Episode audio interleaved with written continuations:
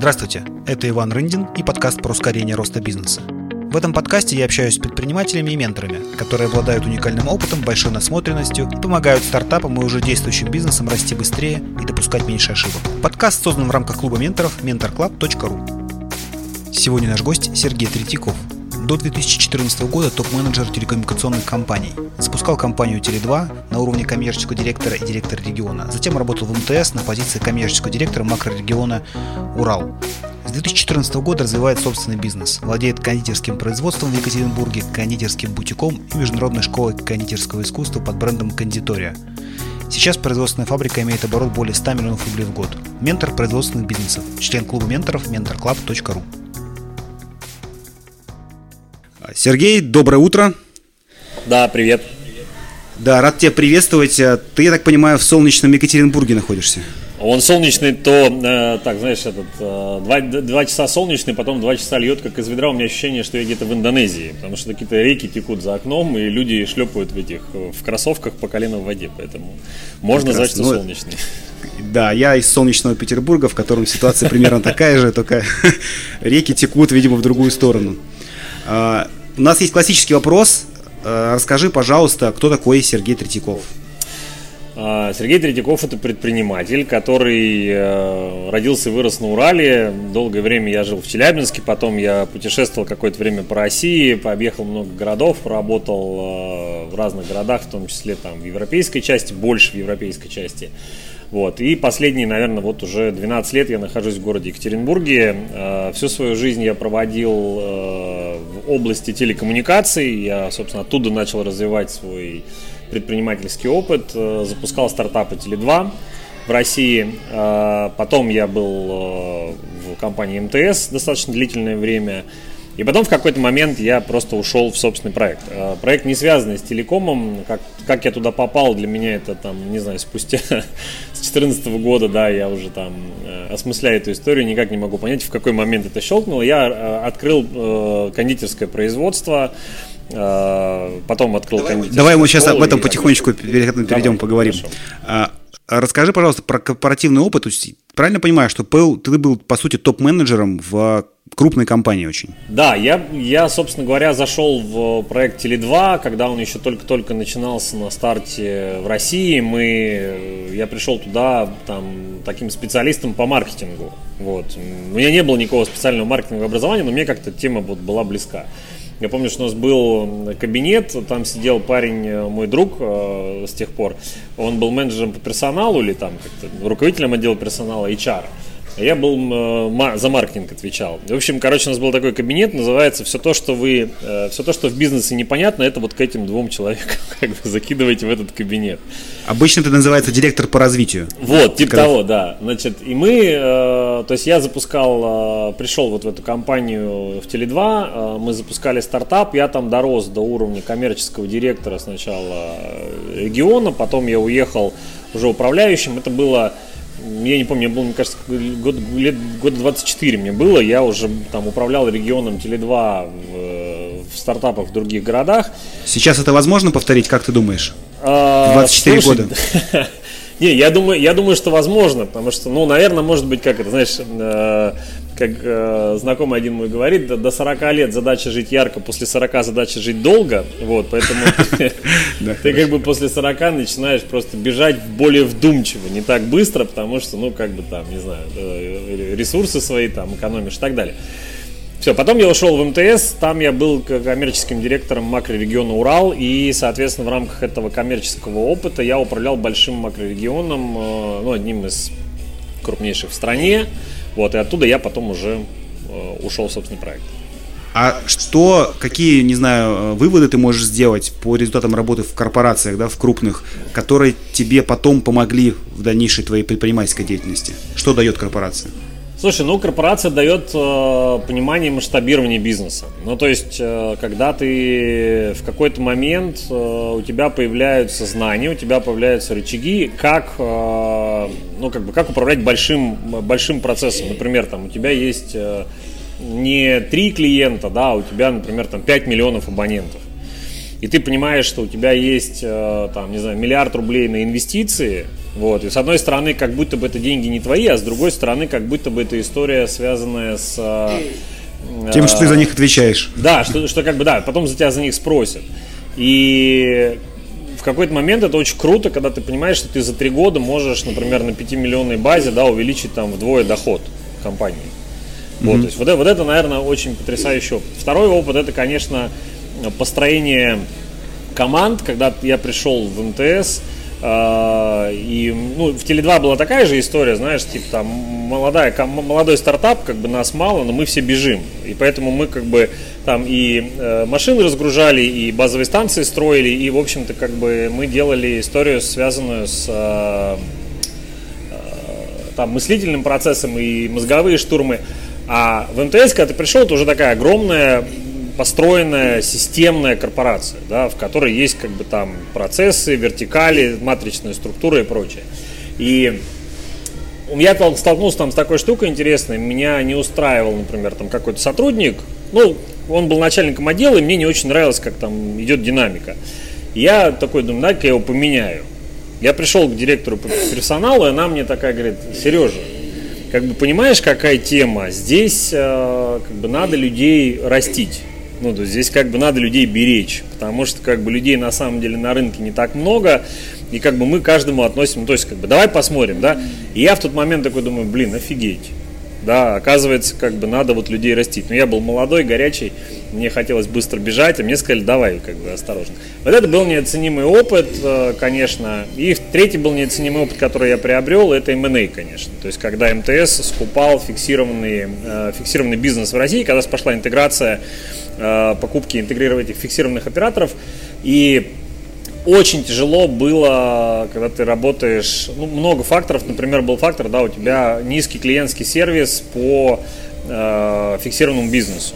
Вы его купили, а там вообще, там просто единицы из десяти. И тебе как бы там какой-нибудь вицик из э, федерального центра говорит, типа, чуваки, у вас там фиговый сервис, идите Ай-яй-яй. разбирайтесь.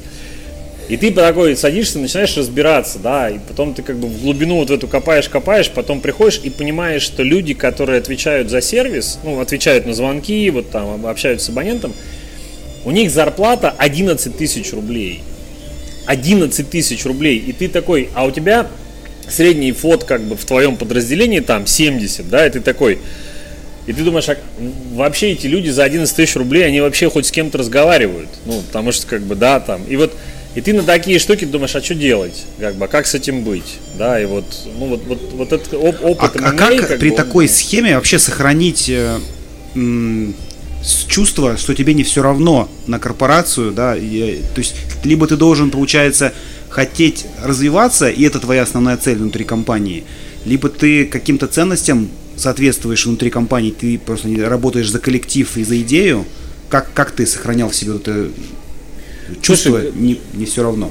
Это крутой вопрос, потому что я до сих пор пытаюсь себе ответить на вопросы, где эта кнопка, которая развивает у человека вот это чувство сопричастности. С одной стороны, это же какая-то корпоративная культура. Вот у нас в клубе мне очень понравилось, была, был пост на эту тему э, о том, что отсутствие корпоративной культуры это тоже корпоративная культура. Да, это как бы э, очень крутая тема, но я не могу тебе сказать, что в этот момент. Многие говорили, что это просто рынок телекома. Но он в свое время был с э, ребята, которые в телекоме работали, они говорили, что это, ну это как такие, знаешь, как э, летчики, как небо у летчиков, что типа там такое. Это была, это же очень динамичная была отрасль, она очень быстро развивалась, это было очень модно, стильно, там мобильный телефон и так Мобильная далее. связь это модно было, это точно. Вот. И ты такой в этом как бы какая-то сопричастность к какому-то вот этому модному тренду. Ты такой типа там двигатель или там определяющий тренды в этом направлении. А, про компанию, ну, наверное, люди. Люди формировали, потому что вот тот коллектив, те, как, как мне один раз там понравилась тоже история, да, уходит не из компании, уходит от руководителей. Вот, и вот это вот э, у меня, мне повезло. Все как бы руководители, ну, до последнего, наверное, момента, в последний момент я уходил от руководителя, как бы от функционального. Вот, до этого момента мне очень везло, э, были совершенно потрясающие люди, ориентированные на результат, и самое главное, наверное, это люди, которые верили в команду. Ну, то есть ты ощущаешь, что в тебя верят, тебе дают какие-то решения, тебе говорят, да, вместе с ответственностью, говорят там, чувак, забирай, делай но при этом вот ты ощущаешь себя каким-то человеком, который ну, как бы, влияет на результат. Вот То есть человеку нужен человек. В, да, в этом да, смысле? да, да, да, да, да. Вот, а когда началась история, типа, чувак, как бы твое мнение неинтересно, там, вот надо делать, как я сказал, ну тогда я сказал, что как бы, ребят, тогда вам надо искать других людей, потому что как бы, ну, я, я, я mm-hmm. в эту игру не играю, мне неинтересно. А правильно понял, что ты ушел сначала из, а потом пришел в предпринимательство? Или ты заранее продумал? Потому что для многих, и там и слушателей наших, которые предпринимательством забираются, либо тех, которые хотят перейти в предпринимательство, вопрос курицы и яйца. С чего начать? Да. Уйти сначала идею и потом выращивать ее параллельно с э, работой в компании, либо нужно уйти, отрезать мосты и потом уже там думать, что делать. Ну, знаешь, э, если бы ты меня спросил э, там 10 лет назад, я бы тебе рассказал, что, знаешь, это как надо, надо, надо бежать, пока есть огонь, да, как бы там, вообще ни на что не смотреть. Вот, э, когда ты там, то есть, сейчас я бы, конечно, там, мой, мой, в текущем, наверное, моем положении, да, и моя рекомендация такая, да, если у тебя есть возможность там в какой-то корпорации э, развить себя, э, то создай себе какую-то финансовую подушку ну, там же все эти системы мотивации, какие-то опционы, бонусы и так далее, да, сформируй некий резерв, который позволит тебе, ну, потому что в предпринимательстве, ну, как бы мы все знаем, да, стартап это там первые 2-3 года, ну, это как бы, это просто очень тяжело. И вот все эти фильмы, да, и Силиконовая долина, и вот все эти вот гаражи, как бы там, да, ночевка там как бы втроем на, в одной комнате. Здесь, по сути, то же самое, такой дауншифтик предпринимательский. И я, наверное, не было у меня идеи, куда идти. Ну, то есть я просто в какой-то момент ушел от э, руководителя, вот. Угу. А, и, соответственно, я вышел, а здесь как бы что-то жена делала, у нее были какие-то истории, вот ну, какие-то торты дома делала, то есть она что-то меня спрашивает, сайт какой-то у нее был. И мне, я когда ушел, мне просто ну, ничего не оставалось, как, ну, вот, начать что-то делать, вот, а у меня не было, я такой Э, стратег, стратег стартапер, как бы для меня, как бы любая идея любого бизнеса, я готов ее брать и развивать. Мне вообще все равно какой индустриальный домен. И вот на этом этапе я как раз и ну, сам себе показал, что я могу вот ну, в эту историю погрузиться, я в нее погрузился, вот сейчас отстроили бизнес.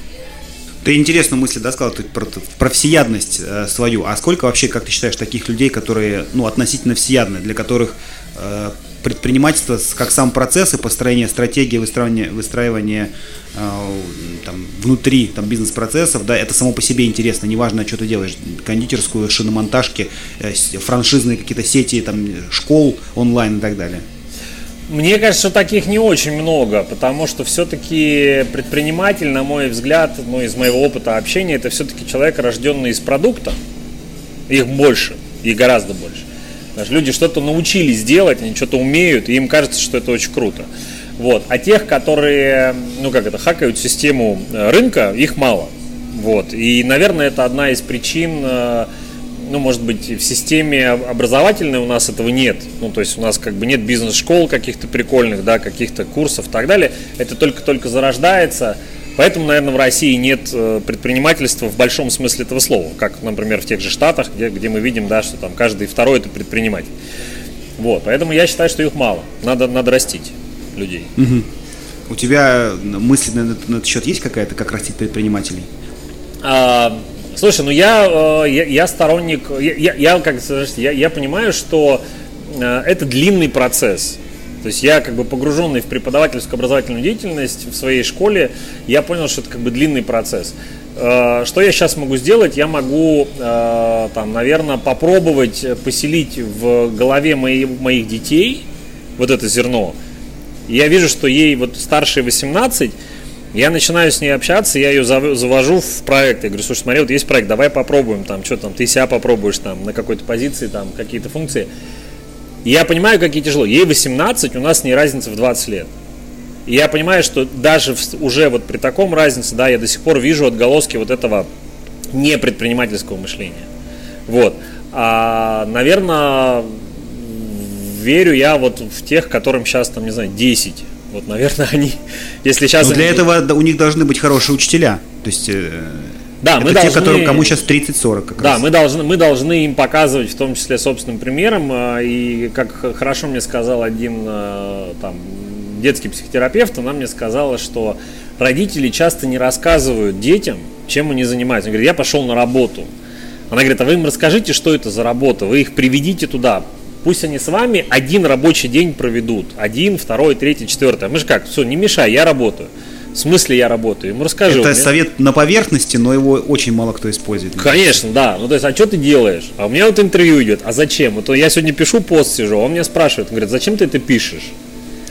И я такой, блин. Это непростой вопрос. Да, да, да. Я говорю, слушай, ну это мои мысли. Он говорит, так, а что ты будешь с этим делать? Я говорю, я их выложу потом в, в, свой, в свой там канал. Он говорит, и что? Я говорю, люди прочитают. Ну, то есть у него начинается такой вот запрос, и что, а что дальше будет, что дальше будет? Ну, вот, mm-hmm. Мне кажется, вот это нужно в себе в первую очередь воспитывать, э, рассказывать детям, чем мы занимаемся. Потому что мы занимаемся интересными вещами, на самом деле. Да, мы занимаемся точно очень интересным. Давай э, поговорим про твое начало предпринимательской деятельности. Э, я подготовился, почитал там интервью с тобой и так далее. Я понял, что для тебя кондитерское дело, которым ты занялся, это ну, скорее случайность, да, то есть это не что-то, что ты продумывал и, да. и, и так далее. А как ты для себя искал, э, не знаю, плюсы и желания, да, находил внутри стартовать это и почему это? Либо тебе было просто лишь бы чем-то заниматься, потому что ты ушел от и пока не нашел ничего. И просто стартовал и в процессе втянулся. Как это вообще а, происходит? Было не так, немножко, наверное, был какой-то такой вопрос. У меня где-то внутри, в душе была какая-то Э, ну, тайная какая-то, может быть, страсть или увлечение готовкой в целом.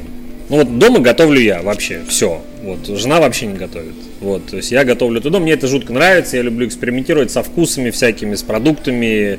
Вот.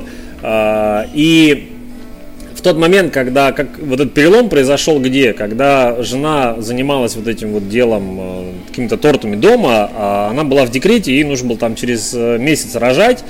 И она мне говорит, слушай, тут приезжают какие-то французские шефы с мастер-классом, ты типа сходи к ним. Я говорю, ладно, я говорю, схожу, а я говорю, а что там буду делать? Она говорит, ну ты просто, ну посиди, рецепты возьми, да, которые там они будут готовить.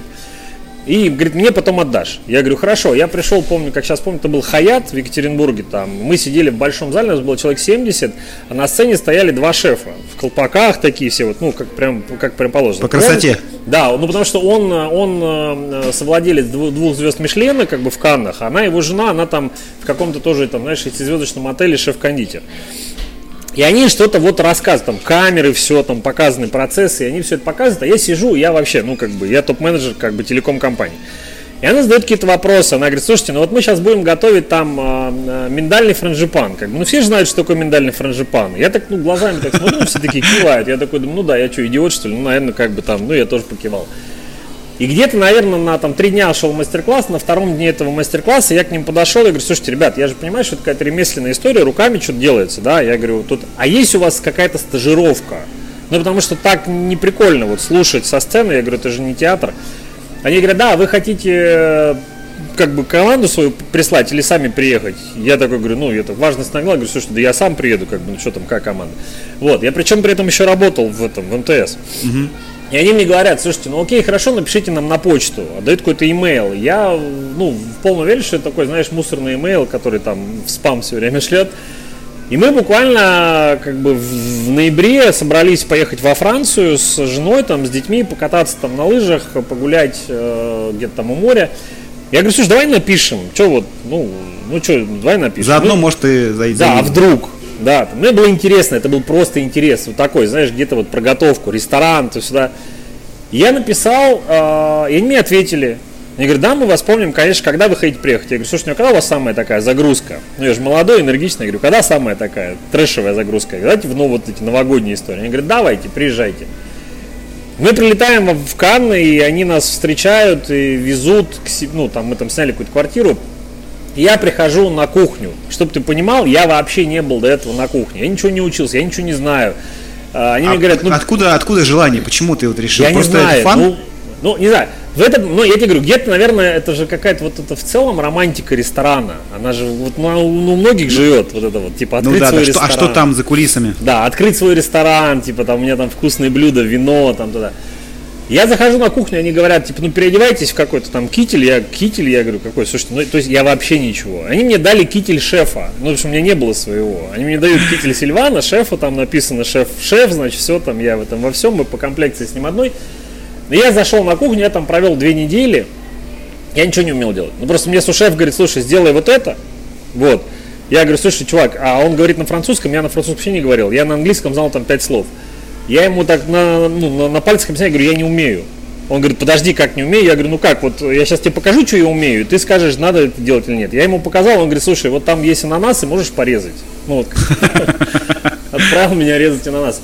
Через две недели я просто, ну это, видимо, мой вот этот вот, ну там как-то... Э, ну талант, видимо, есть какой-то. Я думаю, что не талант, знаешь, такой интерес. Я очень быстро переключаюсь, мне очень интересны любые новые вещи. Ну, такое познание мира, мне очень интересно, как устроен мир. И я просто загорелся, думаю, блин, какой же, как же это круто, как ресторан, какая-то кухня, как все это работает все. Я приехал с полным ощущением того, что я хочу сделать вот кондитер, ну, такую же кондитерскую в городе Екатеринбурге. Вот, я ее сделал. Ну вот, как- как-то так. Крутая история, очень здорово. У меня единственное такой вопрос, и, и я поразился. Они просто взяли незнакомого человека на стажировку. Ты платил им, они... Да, как, да, как ну, любая стажировка в Мишлене, она платная. Даже если ты ага. суперповар, ты все равно платишь. Ну, как бы они на этом это их одна из систем мотива, этой монетизации, они как бы таким образом продают свой, mm-hmm. этот, свой опыт. А сколько стоила стажировка? А, Мишление? Это стоило, по-моему, на те деньги по 700 евро. Тогда еще евро был по 35. Ну, вот где-то вот uh-huh. такая вот была история. 700 евро за две недели, да, получается? Да, ну где-то там плюс-минус, сейчас я не помню. Да, ну понятно, что я еще оплатил там перелет сам, там я еще снял там квартиру, но они мне предлагали, на самом деле, во всех Мишленах у них есть э, для сезонных вот этих рабочих, у них есть комнаты. Ну, то есть они, mm-hmm. когда к ним приезжают стажеры, это прям целый бизнес. Вот, они мне предлагали, они говорят, у нас есть комната, вы можете там пожить, это включено в стоимость. Ну, то есть угу. э, еда, как бы, она на кухне есть, ну, то есть мы вас кормим за эти деньги. Вот, э, ну, в общем, я жил, понятно, мы с женой жили в какой-то там квартире, мы ее снимали. И меня многие потом спрашивали, даже сейчас спрашивают, а как ты вообще попал? Они говорят, ну вот, чтобы попасть в мишленовский ресторан, ну это как бы надо написать письмо, они запрашивают рекомендации, они, там ты стоишь какую-то очередь. Ну то есть там прям целый процесс. Но мне почему-то кажется, что это, знаешь, это на, на уровне э, детского мышления. Когда ребенок не знает, что так нельзя, он это делает. Да, и прокатывает. Все, и я тоже, я в тот момент вообще ничего не знал про этот рынок. Я говорю, в смысле как? Ну а что, а можно поехать? Мне говорят, да, может. Сколько стоит? 700 долларов. Я говорю, ну окей, как бы заплатил, приехал. Вот, и мне потом многие говорили, типа, а можно как-то попасть? Я им давал какие-то там ориентиры, они говорят, нас не берут. Я говорю, слушайте, ну как бы я, я не знаю. Ну, у меня, у меня вот получилось. Вот. Э, слушай, а вот сохранить, как ты считаешь, что это мышление ребенка предпринимателю важно? Да, это прямо потому что, ну, тестировать гипотезы это же прямо наше все. Ну, потому что, блин, как так? Вот ты выходишь там, это невозможно, а это нельзя. А как? Самое, наверное, прикольное было вот за прошлый год я поработал с нашим екатеринбургским предпринимателем. А, мне очень понравилось у него в стартапе, ну, вообще его мышление. Он во всей команде в своей, он, они приходили и все время говорили, ты слушай, это вот, вот, вот там вот такие будут сложности, здесь вот такая будет проблема, как мы это будем решать? Он говорил, давайте вот придет проблема, будем решать пойдемте пока. Пока побежали туда, вот, ну, как бы запнемся, ну, встанем, начнем лечить коленки, как бы. Вот. И мне кажется, это ключевая история во всем предпринимательском формате. Давайте доживем до проблемы, когда она придет, мы ее начнем решать. Ну, потому что иначе mm-hmm. как? Иначе можно себе миллион раз объяснить, что так не надо, потому что... Ну, ну если следовать всем правилам, даже негласным, можно даже не начинать. Собственно, да. как и делают 90% вот. людей. А, Э, очень интересно понять, как ты вот стартовал, то есть ты, получается, уже, а ты еще работал, потом пошел стажировку, а затем вот стартовал бизнес. Ты сразу как-то продумывал все вперед, или ты сначала окунулся в омут с головой, то есть э, как, как это происходило? Ну, я себя веду, я себя веду, вел себя так же, как э, ведут себя все фаундеры на старте. Ну, как бы там, я верил в свой продукт, я верил, что эта история как бы будет 100% успешной, ну, наверное, знаешь, э, это как с любым стартапом, да, с любым бизнесом, да, там понятно, что мы не видим 99 факапов процентов, да, вот этих вот, которые обвалились и не полетели, да, мы видим только один процент. Мы читаем только про успехи. Да? Конечно, да, мы читаем только про успехи, поэтому все приходят и расскажите, как вот, а как мне такую же историю сделать. Э, я их отправляю, я говорю, вот у нас есть там 5 закрывшихся таких же кондитерских в городе. Я говорю, вот вам контакты собственников, спросите, что они делали. И так не делайте. Очень хороший совет. Да, Но только вряд так... ли э, многие люди поступили, позвонили по пяти контактам. Никто, да, все же думают. Короче, я ничего не планировал, я ничего не делал. Там была одна, наверное, знаешь, такие магические истории, я ее рассказываю, тоже было интересно. Мы готовили десерты дома, э, только-только зарождались эти социальные сети, там, Инстаграм, Фейсбук, мы что-то там писали. А, у нас что-то покупали. Понятно, что это были, ну, это были вот, это, это даже MVP-то не назвать, это просто были, ну, по крайней мере, это был кэш-поток, просто мне повезло с женой, потому что жена у меня, она коммерс такой, она как бы любит эту историю. Я-то такой продуктовый стратег, а она как бы коммерс такой. Вот. И в какой-то момент э, ей э, то ли пишет, то ли звонит какая-то девочка, говорит, слушайте, вы, нам, говорит, тут брат открывает кофейню в Екатеринбурге. А не хотите ли вы, значит, в этой кофейне, э, а он ищет, кто десерты будет делать. Мы говорим, ну окей, давайте мы сходим. Она нам дает контакт, мы звоним человеку, э, говорим, здрасте, здрасте, нам вот вас там порекомендовали. Он говорит, ну давайте встретимся. Мы встречаемся с ним, он какой-то предприниматель из Перми, приехал в Екат, открыл какую-то кофейню. Все, мы с ним обсуждаем, кормим его десертами, говорим, вот так, он говорит, все супер, мне все нравится. Мы говорим, ну вот спасибо вашей сестре, он говорит, все круто, ребят, вы крутые, вы классные, но у меня нет сестры. Он говорит, вообще нет, никогда не было. Он говорит, я единственный ребенок в семье, он говорит, даже двоюродных сестер, сестер нет. Вот. И мы, короче, после этого девочку никогда не видели. Ну, то есть, как бы мы, она вообще, то есть она вот, ну, Совпадения за совпадениями какие-то. Это какие-то, да, это какие-то истории, причем мы вот, ну, с Юлей там Назира, я говорю, Юля, это какой-то мириклс, короче. Вот, и мы начали возить в эту кофейню наши десерты, я как сейчас помню, она находилась там в двух кварталах от нашего дома, мы с коляской, с маленьким ребенком, внизу вот эти вот коробки с десертами, мы их притаскивали в эту кондитерскую, купили там кофе, выставляли это все на витрину, вот, и потом в какой-то момент к нам пришли ребята, которые, ну, там наши эти, как фолловеры, которые нас э, любили, они говорят, слушайте, а, а что вы, чё вы тут вот что продаете, откройте свое. Ну, на всякие советчики добрые, откройте свое, типа. Вот. И мы, мы задумались, э, нам было жутко страшно. Ну, прям было жутко страшно, но мы первое, что мы сделали, я понял, что это нужно. А сначала... почему, объясни причину страха. Ты же вроде как работал в большой компании, Слушай, ты видел, как ну... это все строится. Почему страшно? Блин, ну такой нормальный страх предпринимателя. Ты же не знаешь. Ну, я, я со своим коучем в то время разговаривал, и я его спросил, я говорю, Михаил Григорьевич, я говорю, слушай, у меня вот вопрос. Я говорю, мне уходить из МТС или не уходить? Он говорит, а что ты, ну, а куда? Что произошло-то вообще? Я говорю, слушай, ну вот, э, я не знаю, я говорю, я торты делаю. Он говорит, какие торты? Покупаешь, продаешь, типа там какой-то оптовые поставки. Я говорю, да нет, я говорю, вот, ну там, из муки, яиц, там, сахара, как бы на кухне. Он говорит, слушай, ты кому-то проспорил, ты что, проиграл кому-то? Я говорю, да нет. Он говорит, слушай, кто-то заболел, ты там кому-то денег должен. Я говорю, да нет.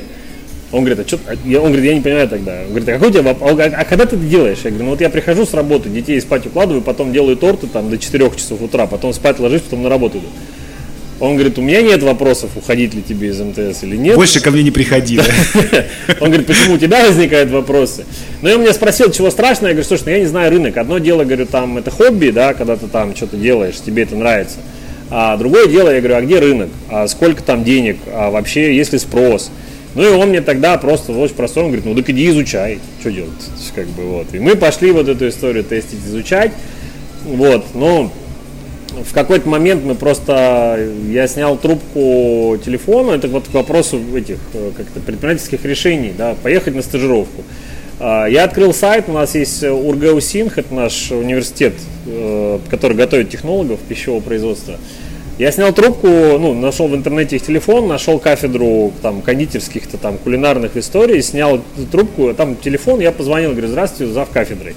Здравствуйте. Я говорю, слушайте, вот у меня тут есть такая история, говорю, мы тут что-то готовим э, торты, десерты, говорю, и иногда занимаемся какими-то организацией мастер-классов. К нам сейчас приезжает э, шеф э, француз, вот этих, с которыми мы познакомились.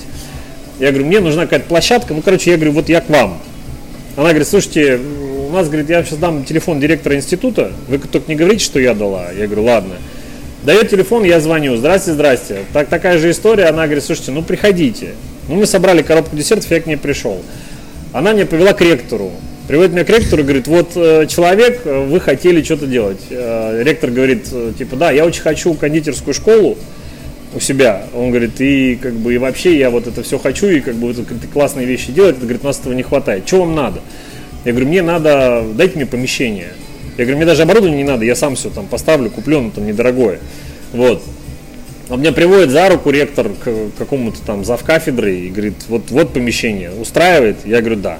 И все, и мы начали просто там эту историю делать, и, и мы там проводили какие-то обучающие программы, там уже к нам ребята какие-то начали приезжать.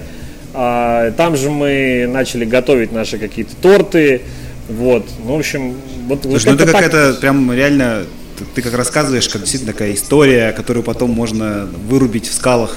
Как, ну, действительно, надо просто, просто делать, и тебе начнет вести просто. Да, снимай, снимай трубку телефона и звони, потому что там из 10 звонков один точно окажется удачным, без вариантов. Прикольно. А, я видел у тебя, ты мне прислал ролик э, да. свой. Я не знаю, как, его, как, как это правильно назвать, это для ну, чего это, он был сделан. CV а, было мое, я в свое время искал себя видео, в Видео CV, да. да. Меня, меня э, приятно порадовало, удивило и восхитило насыщенность цифрами. Э, вообще, я у себя там за период своего менторства э, принял такое, ну, как сказать, две ключевые позиции, которые супер важны бизнесу. Это люди и цифры. И вот э, давай поговорим с тобой про цифры. Давай. Вот от, откуда у тебя любовь к цифрам, как ты э, в бизнесе, в своем кондитерском эти цифры используешь, как ты приучаешь людей э, к этим цифрам. Э, вот расскажи поподробнее. А, вообще у меня был, э, ну, э, какой-то, видимо, по папиной линии, потому что папа у меня э, инженер, он там очень хорошо дружит там с физикой, с математикой, и в какой-то момент он мне, ну, как бы, я, я очень хорошо считал, мне всегда точные науки очень нравились, но в какой-то момент мой папа был, мой папа был предпринимателем, вот он, собственно говоря, и до сих пор им является, и он почему-то решил, что в его предпринимательском бизнесе э, не хватает юридической основы. Вот. И он мне говорит, типа, надо на юриста поступать. А для меня вот эта вся история гуманитарных, естественных каких-то там наук, это для меня вот ну, там темный лес. Биология, химия вообще все было плохо. Вот, э, там исто, исто, история какая-нибудь, литература это такая средняя история. Ну, вот математика, там, физика, черчение это было мое. Вот. И э, я э, там каким-то непонятным каким-то образом э, с папиной какой-то подачи попал на исторический факультет, учился на историка с попыткой перевестись на, на юриста. В общем, мне никогда это не было интересно.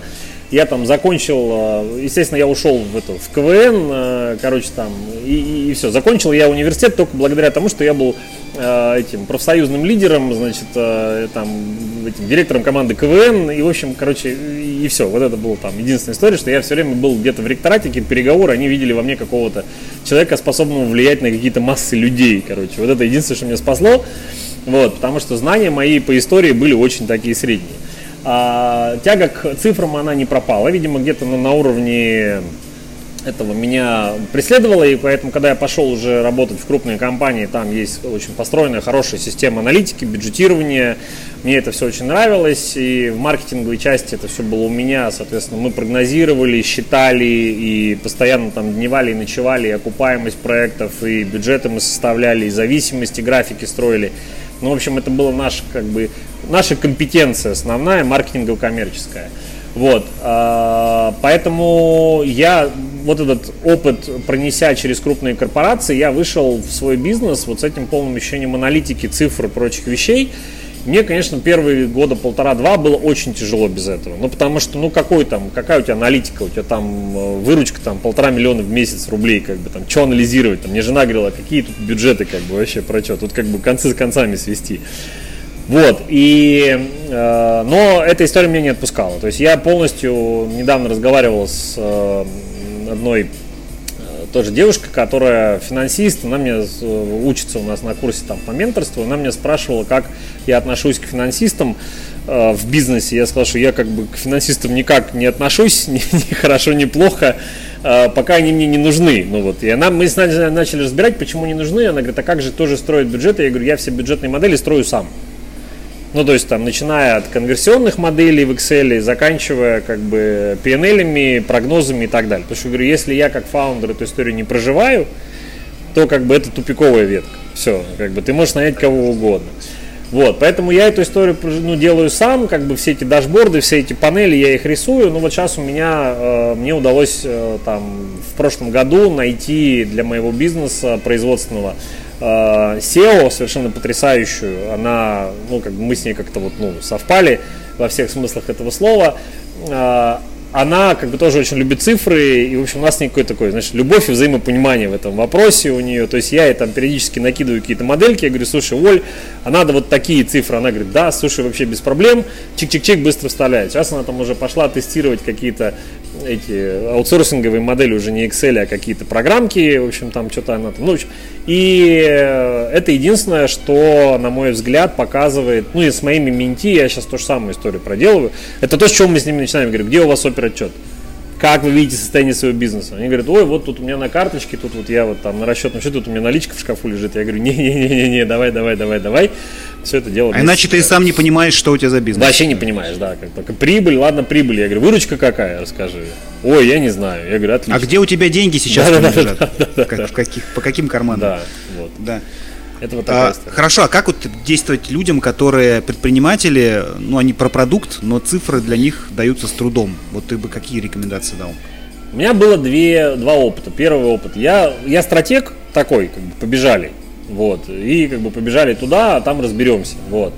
А, у меня в команде всегда был такой, как бы, про, просчитыватель рисков как бы, который все время говорил, так, хорошо, все, Сергей сказал, побежали, как бы, сейчас я тут прикину, и мы как бы побежим в нужную сторону. Вот, то есть у меня всегда был такой человек. То есть это первая рекомендация, все-таки подыскивать такого человека. Пусть это будет какой-то аутсорс, да, на какие-то там э, временные решения. Если уж тебе совсем тяжко составлять какие-то цифры, но для моих менти я всегда говорю, ребят, ну вот вам модель, да, вот вам excel модель, вам туда только надо вот, ну, на калькуляторе сплюсовать текущую выручку текущего дня и ее туда поставить. Это первое. А, то есть использовать какие-то текущие ну, решения модели, они есть на рынке, их можно купить, они недорого стоят. Там, я знаю, что есть какие-то всякие вот эти э, Excel, всякие дашборды, там есть школы, которые этому учат, и они же там продают какие-то вот прям, ну, под вас делают, условно говоря, я видел, что там за 5000 рублей тебе могут э, нарисовать твой дашборд. Ну, то есть там, и ты будешь только там основные циферки вбивать, и ты, собственно говоря, можешь получить. То есть такой рынок существует. Ну, либо идите, нанимаете человека, либо в аутсорс, либо в штат, ну, либо третий вариант, как в тренажерный зал. Ну, как бы ходите и тренируйтесь. Ну, как бы, потому что без цифр в бизнесе делать нечего. Ну, на мой взгляд, это как бы А, я абсолютно с этим согласен. Сколько времени у тебя занимает работа с цифрами и сколько с людьми? То есть, Смотри, и как сейчас... ты мог бы вообще расписать структуру своего, своей, своего внимания на, на бизнес? Ну, сейчас у меня как бы производственный бизнес отстроен, там у меня все полегче, там где-то раз в неделю мы встречаемся по базовым операционным цифрам.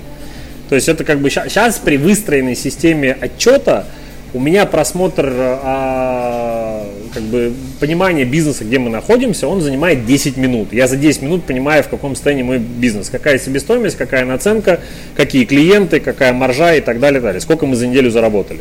Вот, и это есть всегда под руками на каком-то там Google диске. Вот, а, поэтому вся, вот это, ну, ну, мы на это потратили, наверное, месяцев 6. Вот, прям, чтобы это все настроить. Вот, PNL месячная, она собирается у нас достаточно быстро. Я работал, вот, ну, в сотрудничестве с стартапом, с Екатеринбургским, у них э, сбор PNL занимал 30 дней, короче. Ну, то есть я вообще не понимаю. А что за бизнес это? Э, ритейл. Это, ну, там вот. просто, видимо, много источников данных. Ну, может быть, ну, короче, это всегда был какой-то, это как тяж, тяж какая-то история была, причем там э, финансист этим как раз занимался, финдиректор, и это прям было все тяжело. Вот. У меня обычно PNL готов, э, то есть, ну, бизнес небольшой, да, там что-то сейчас миллионов сто в год, да, но как бы э, PNL у меня месячную SEO мне дает уже, там, условно говоря, там 5 числа. Ну все, вот ей там надо там какие-то там нюансы подсобрать. Почему? Потому что на еженедельной основе все цифры собраны. Ничего не надо собирать потом, как бы все сделано. Вот. А, поэтому сейчас а, мы увлечены продуктом и мы строим историю продукта. Сейчас мы увлечены маркетингом и мы строим историю маркетинга в производственном бизнесе. То есть мы вот на этот фокус сейчас положили, учет налажен, мы пошли продукт э, допиливать и маркетинг допиливать. Вот. И э, у нас на это уходит, наверное, ну, у меня, как у фаундера, на это уходит, наверное, там, ну, один день в неделю. Ну, понятно, что операционщики, они больше на это время тратят, там, я, как бы, как фаундер, на это раз в неделю. Во втором проекте, где в онлайн проекте, где у меня, где я пока еще и там операционный, и фаундер и так далее, там, конечно, у меня где-то дня 4 занимает в неделю. Вот. Из этих четырех дней сейчас волею судеб, э, как бы обучаю, и благодаря обучению и так далее, у меня как бы появился пятый день, это на стратегию. То есть это вот я сейчас там один день в неделю плотно занимаюсь стратегией, в пятницу, а как бы там четверг у меня операционка, в, в, в среду у меня продукт, э, в понедельник у меня как раз цифры. То есть получается, что вот я э, с людьми коммуницирую ежедневно, вот, то есть у меня 5 дней в неделю это люди, люди по разным направлениям. Вот. Цифры в этом случае у меня, наверное, два раза в неделю. Это э, операционный отчет по конверсиям, по продажам по понедельникам и в пятницу это стратегия. Круто, то есть ты прям так разложил, и, и вот эта системность, она у тебя в твоем случае срабатывает, у тебя получается поддерживать эту системность в твоей работе? Я, да, я ее где-то подсмотрел, я не помню у кого, у кого-то из известных э, людей, кто-то там описывал, как у него построена неделя, и мне это понравилось, и я прям эту историю расписал. Я говорю, что вот в понедельник мы вот только занимаемся операционными, ну, там, условно говоря, операционной отчетностью. Мы смотрим, что произошло, планируем на следующий день и так далее. А скажи чуть поподробнее про продукт. Ты говоришь, у тебя производственная компания, которая производит кондитерские изделия, да? Просто чтобы для наших слушателей было понятно, что же вы делаете, кому продаете. И... Э, да, у нас сейчас э, производственный как бы бизнес производственный, это производственная площадка. На данном этапе мы представлены в городе Екатеринбурге. Э, мы производим два вида продукции. У нас есть сладкое направление и не сладкое направление, но примерно 50 на 50. Мы сейчас его в объеме в деньгах.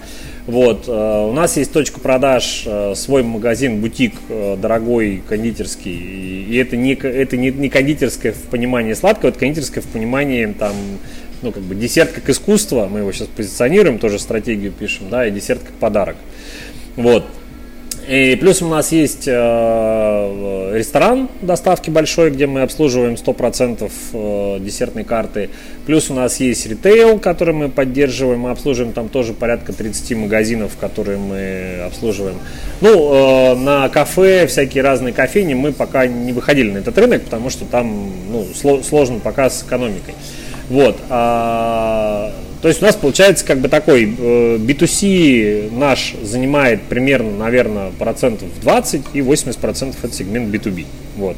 Сейчас мы в процессе запуска вот прям начали открытие фабрики в Питере. Вот. То есть мы будем за это лето, мы сейчас откроемся, я думаю, там за 2-3 месяца. Вот. Будем ли мы там открывать розницу, мы в размышлении. Ну, то есть там наш клиент, который большой, пошел туда в Питер, мы, соответственно, пошли за ним. Вот мы сейчас там строим эту фабрику, и, возможно, мы там тоже откроем свой бутик, свой магазин, как бы для того, чтобы там э, быть представленными. Вот, для нас такой первый выход за пределы нашего региона. Угу. Ну, это хороший новый челлендж, что называется. Да, это прикольно, потому что как бы в, в компании все ожило. Ну, в смысле, люди начали шевелиться, что-то как-то там думать, какие-то глаза горят, там какие-то сложности. А сколько у тебя, вот ты, ты говоришь про людей, мы про цифры поговорили немного, про людей расскажи, как ты их набираешь и как э, ты транслируешь, то есть э, как фаундер, стратегию людям, чтобы они э, включались в процессы, им было не все равно. То, с чего мы начинали как раз наш да. разговор в крупной, крупной корпорации. А, в производственном бизнесе немножко не так эта история сейчас выглядит. Она как бы там ну, такая плоская структура, потому что там производственный сектор, там очень много людей, которые работают руками, да, и там управляющая компания, ну, управляющее звено, это там три человека, там SEO, там директор производства и там какие-то еще, ну, бухгалтерия в аутсорсе, и там какие-то еще, ну, есть люди, которые отвечают там за отгрузки, там, и так далее. Вот. И тут мы пока в формате вот, э, как это называется, формирования стратегии. То есть мы ее пишем, ну, потому что мы, как все бизнесе, мы как бы выросли, да, сейчас мы такие, типа, а, что, вообще, а куда дальше, да, и вот сейчас мы пишем стратегию. Вот, поэтому мы ее еще пока не транслировали, как мы это будем делать, э, ну, вот опыт будет. Вот. Что касается в онлайн-проекте, то здесь э, у меня сейчас как бы такая команда лидеров э, состоит там. Онлайн-проект это про что? Это школа, да? Или... Вот это как бы самый главный вопрос. Про что? Потому что мы ее заворачивали как тоже продуктовую историю. У нас есть офлайн площадка, вот там позади меня, вон там окошко, там люди чему-то учатся, там то дети, то взрослые. А, и мы в какой-то момент поняли, типа, а что это мы, как бы, чем мы хуже, а давай мы тоже это все в онлайн как бы закинем, да. А, пошли закидывать все это в онлайн, оно как-то вот что-то не закидывается, не масштабируется, и что-то как-то там вот все не очень хорошо. Вот, мы уже там, по-моему, да, с октября мы в этой истории там копаемся. Вот. Сейчас мы тоже благодаря там, обучению пишем стратегию э, этого онлайн-продукта, и мы в, ну, в процессе вот этого написания вдруг поняли, что мы не онлайн-школа, ну, то есть мы не та, как бы не в том понимании, а мы скорее там э, такой некий институт экспертизы, вот, для людей, которые что-то готовят, да, там, у себя на кухне, в общем, им нужен все время какой-то совет, поддержка, вопрос, они не знают, куда это адресовать, в общем, мы такой вот этот вот э, окно экспертизы для них, такой вот... Фуд-коуч. Э, ну да, мы такие сейчас, вот мы, у нас 9 лет экспертизы, мы как бы там со всеми мировыми шефами работали, у нас они все приезжали, мы как бы всех чемпионов мира к себе возили, у нас знаний и экспертизы огромное количество. Вот. Мы сейчас вот в эту историю начинаем двигаться, и мы пытаемся создать вот этот некое комьюнити, некую платформу, на которой ты можешь получить, там, условно говоря, экспертизу за 5 минут. Ну, то есть у тебя любой вопрос по готовке, ты дома, неважно, профессионал, неважно, ты любитель, неважно, ты кондитер или ты просто вот ты решил там дома сделать какой-то там сюрприз своим детям на день рождения торт, ты нашел какой-то рецепт, у тебя такие какие-то вопросы. Ты говоришь, блин, а кто мне поможет, я же вообще в этом ни черта не шарю. Вот, и вот ты нажимаешь там кнопку кондитория, и тебе там на экране включается некий куратор, который говорит, привет, Иван, сейчас будем с тобой все сделать, сейчас все будет супер, ты не переживай. Вот. Слушай, ну интересно, э, единственное, у меня там, понятно, я думаю, что вы рынок изучали, мне кажется, что достаточно такой э, неразработанный рынок. Он может быть и большой, но он такой неявный. Неявный, чтобы... его, да, он неявный, потому что рынок инфобиз, ну как бы весь кондитерский сегмент, вот этот, он построен был на инфобизе. То есть, ну так сложилось. Вот на, на Инстаграм. Кто хочет зарабатывать, на, продавая пироженки, да, вот да, давайте да, к нам. Да, да, да. Поэтому им сейчас всем продавали кучу рецептов, им нам налили в голову всяких разные как бы ненужная и нужная информация, теперь они не знают, что с этим делать. Да, там, мы, мы вот в эту сторону движемся, и вот в этом онлайн-проекте у меня получается там 4, 4 человека, это как команда людей, один за продукт, один за продажи, один за вот такое техническое и общее управление, и есть э, там э, маркетинг на аутсорсе, ну, это как бы ребята, которые ну, как бы серьезно занимаются маркетингом, они э, как бы, маркетинг я инхаус брать не стал, потому что ну, как бы я сам не, не очень маркетолог такой глубокий, поэтому мне он все-таки нужен более Понятно. То есть получается, что ты здесь пытаешься продавать экспертизу, и ты там какого-то времени начал продавать э, свою экспертизу еще предпринимателя как ментор. Правильно? То есть... Да, это появилось э, давно, такой запрос появился у меня внутри. Я его ну, для себя пытался все время осознать, потому что еще работая в НТС, я как бы понимал, что мне прикольно отдавать какие-то знания. Я приходил в корп университет, и мне не говорили, слушай, ну, блин, вот, ну, приходи. Я говорю, слушай, ну, у вас денег мало, по-честному. Я говорю, я говорю, столько, ну, как бы столько, сколько мне надо, у вас нет. И я очень долго искал. Я пытался продавать консалтинг, я пытался продавать э, какие-то истории, связанные с публичными выступлениями где-то там. Я пытался вести, ну, я даже вел э, большие всякие разные какие-то конференции, вот, э, для крупных компаний. Вот, мне это все очень нравилось и нравится до сих пор, и я никак не мог понять, где, как эту историю монетизировать, где она. И вот тут, наверное, благодаря там э, Диминому курсу я наконец-то историю эту поймал. Ну, то есть вот она мне... Что ты поймал, расскажи, вот как, как в твоей голове а... кристаллизовывалась вот эта мысль, э, что ты ментор, и что ты будешь делать да, дальше сейчас? У меня есть, нек... да, спасибо, у меня есть такая внутренняя миссия, я хочу э, рассказать людям, предпринимателям, да, о том, что они на самом деле могут больше, чем они сами думают про себя. Вот это моя, наверное, ключевая история, что я хочу им открыть, сказать, что, ребят, как бы э, все то, что вокруг нас, это сделано руками людей. Да, и как бы и, и, и вы точно можете. Да, и, и вы точно можете. А в чем здесь отличие от бизнес-коуча? Мне кажется, что это немножко такой коучинговый запрос, найти ресурсы внутри человека э, дополнительные. А, мне интересно людям рассказывать предметную историю, а, делиться с ними тем предпринимательским опытом, который у меня есть. Вот это, наверное, ключевая тема, да, что не просто там, слушай, а вот что ты думаешь, а как ты думаешь. Коучи полезны, я работал с коучами, они действительно полезны. В какой-то момент, когда ты заходишь в некий ступор, э, как-то нужно об кого-то подумать, ты идешь, вот об него думаешь, он тебе там что-то как бы там накидывает. А в моем кейсе, нет, я прям хочу прикладные вещи. Вот я прихожу и говорю, ребят, у вас нет э, операционного учета. Вы не понимаете, сколько у вас денег в компании. Вот смотрите, вот есть модель, давайте будем ее заполнять. Давайте. Ребят, вы не знаете вашего клиента, кто он.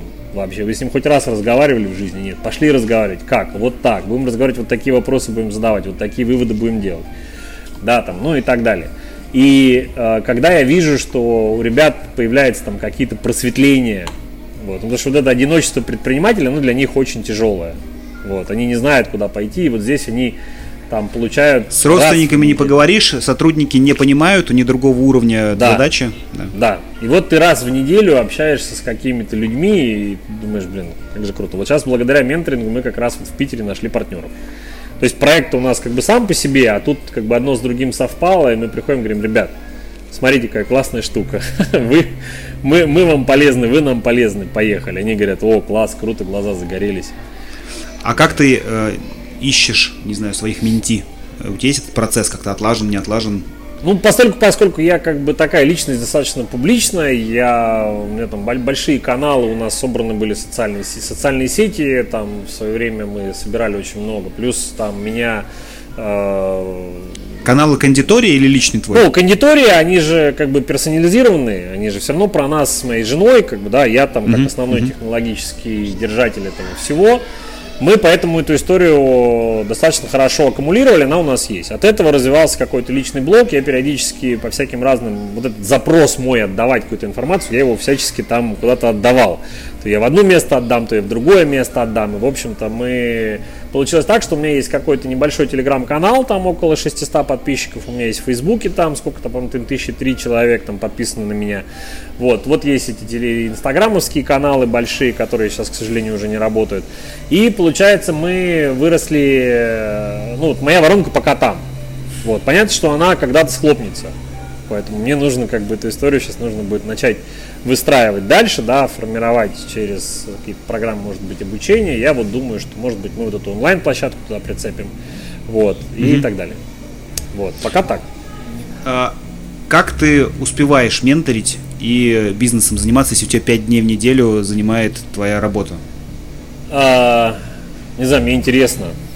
Наверное, это меня только двигает туда. Ну, то есть ты 18 часов закрываешь ноутбук э, и там открываешь, планшет и, и там, с зумом с менти. Как не, это у меня, происходит? Э, я, ну, я не знаю, какой-то, знаешь, видимо, какой-то уровень вовлеченности, системности, понимания, может быть, там может быть, нагрузка, если возрастет. Ну, я, наверное, да, наверное, я пытаюсь сделать из этого ну, я пытаюсь искать людей, ну, то есть на, на все свои бизнесы, потому что я все-таки такой стартапер-стратег, мне все-таки интересно вот зажечь идеи, да, и дальше ее там толкнуть, чтобы она там бежала.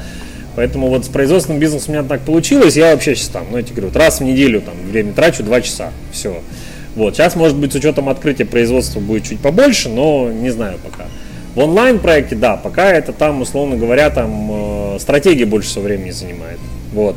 Операционка, ну, там, наверное, часа два-три, там, продукт и общее управление, ну, наверное. А менторинг сколько занимает у тебя сейчас неделя? Сейчас у меня менторинг занимает дофига времени, на самом деле. У меня сейчас, э, получается, 4 менти, э, один из которых такой фри. Ну, то есть это такой, как бы, я с него деньги не беру с человека, ну, потому что там самозанятая история.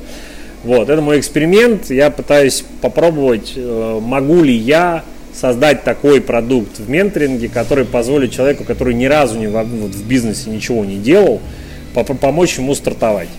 Ну, вот я такой эксперимент. Вот, это у меня получается там где-то, ну, 4, ну, от 4 до 7 часов в неделю это занимает. Вот, я как бы вот в этой истории нахожусь. так. А как ты думаешь, вот э, здесь логический вопрос, который у всех менторов так или иначе существует, э, эм, в чем продолжение, условно, этого? То есть э, больше, чем 4-5, ну 7 это вам максимум менти э, ты все равно не можешь брать, потому что да. это реально тяжело, это большая нагрузка. Да. Э, там Илья Ивахин рассказывал, что у него там было 23 часа сколько-то в неделю какой-то период, но он говорит, я быстро сгорел.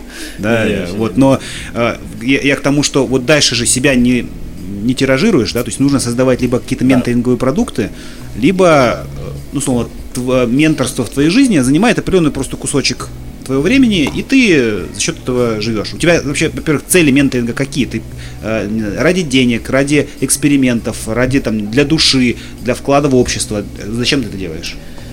А, наверное, это в первую очередь для вклада в общество, ну, в предпринимателей. Мне очень хочется, чтобы предпринимательский рынок рос. Вот я прям верю в то, что он есть, я верю в то, что он будет и в то, что он вырастет. Пусть там на глобальном уровне есть некий пессимизм, да, там про российский предпринимательский сегмент, но я считаю, что если что-то начать делать, то вот условно говоря, там к третьему поколению тоже точно что-то изменится, вот прям без вариантов. Вот, а, это раз. Второе, э, цель как бы в менторинге сейчас отдать какую-то экспертизу. А, это точная история вот на этом уровне пока вот самозанятая, но я ее хочу развернуть, э, то есть построить из этого некую менторинговую компанию и со всякими разного уровня там э, специалистами, которые могут помогать. И мы в нашем вот индустриальном домене, да, в производственной части, мы точно можем помочь стартовать большому количеству бизнесов. Вот. Э, что из этого получится? Ну вот сейчас, например, из этого как бы некая вырисовывается модель условно франчайзинговая. То есть мы как франчайзинговая компания да, для наших менти можем стать некой материнской структурой, которая в том числе позволяет развивать, быстро масштабировать бизнес на их рынке, потому что у нас уже есть технологии, рецепты, клиенты, и, в общем, мы можем эту историю быстро сделать.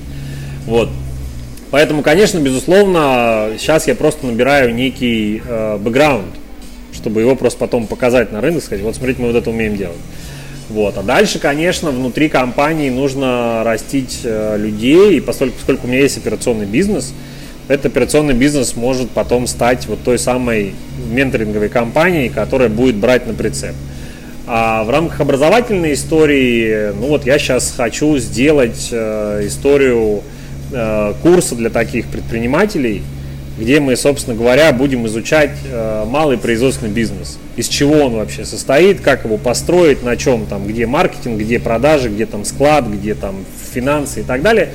То есть, по моим оценкам, где-то месяца на три такой курс, вот э, раз в недельку мы его там сделаем, попробуем сначала сделать в онлайне, ну, потом посмотрим, во что это вырастет. Ну, вот это уже такой вот, э, это другой кейс, да, там про образование. Ну, оттуда, понятно, воронку уже в менторинговую часть заворачивать. Вот. Угу. То есть э, у тебя есть гипотеза, что можно из ну, менторинговой компании это что-то близкое, получается, к некой консалтинговой компании, да, то есть, у которой есть вполне себе модель. Да? Э, то есть ты попытаешься э, продавать не только свои часы, но и воспитанных тобою сотрудников. Да, потому что как бы моя, моя история в этом, она же э, мой предпринимательский опыт, а дальше мы же спускаемся на уровень очень простых э, узких направлений. А вот есть маркетинг, а вот есть там продажи, да, есть там стратегия, а есть э, там простые какие-то шаблоны. Ну, то есть, по большому счету, можно сделать более здоровую историю, например, нежели чем... Ну, давай так. Э, я, я просто за то, чтобы инфобиз стал экологичным. Вот я как бы про, вот про эту историю. Вот. Мне кажется, что личности могут и должны продавать свою, ну, свой, как бы, свой опыт, но делать это более прозрачно, более экологично для конечного предпринимателя. Отлично, я поддерживаю такое генеральное направление. Как, как это в итоге случится и когда, трудно понять, но да. будем работать над этим. Да. А, расскажи, сам ты сейчас учишься где-то у кого-то, за кем-то, может быть, следишь, э, не знаю, в интернете, слушаешь подкасты, каналы. Э, да, как ты мне, развиваешься? Да, мне нравится, я давно подписан уже на Аркадия Маринца, читаю его блог, состою у него в, вот в этом в клубе, где он описывает стартапы, там действительно есть очень много интересной, полезной, ценной информации. Я не питчил ему никакие идеи, вот, видимо, у меня какого-то, нет, нет какого-то пока внутреннего запроса, наверное, я пока понимаю, что мой ну, мой продукт, может быть, не созрел к тому, чтобы его как-то пичить, потому что у меня у самого к нему много вопросов. Вот. А, сейчас я вот заканчиваю второй курс по менторству у Димы Волошина, соответственно. Там у меня, я не знаю, будет ли там дальше продолжение. А, наверное, будет, может быть, чуть попозже, потому что тема с инвестициями для меня это вот прям такое белое пятно. Вот в моей предпринимательской биографии и с инвестициями. Я понимаю, что такое венчурный рынок, я понимаю, что такое инвестиции, там раунды и прочие истории на уровне общего мировоззрения. Но вот как бы погрузиться туда мне было бы, наверное, интересно. Это, наверное, мой следующий шаг, это мой план дальше. Вот. А, так, в целом, я очень люблю учиться, но пока сложно даются, вот, ну, как мы с, э, с Олегом Поповым разговаривали, он сказал, что э, он говорит, круто, когда ты приходишь вот в какую-то обучающую программу, а у тебя на выходе 90% полезности. Не 30 и не 20, а 90. И вот ты, блин, такой думаешь, охренеть. Вот, наверное, с курсом Димы это как раз вот такая штука. Ты приходишь, ты понимаешь, что, ну, блин, вот ты... Это та история, в которой ты вообще ничего не знал. Ну или там для тебя это как-то вот системно. Ты имеешь в виду про курсы технологии менторинга сейчас? Да, да, да. Ментор стартапов и технологии менторинга. Там вот второй курс сейчас я прохожу, Дима. Вот. А, наверное, вот проблема в том, что я не могу на рынке, то есть я, я, я очень люблю учиться, но я пока не могу найти, то есть вот Диме удалось эту историю, как это сказать, с точки зрения Систематизировать.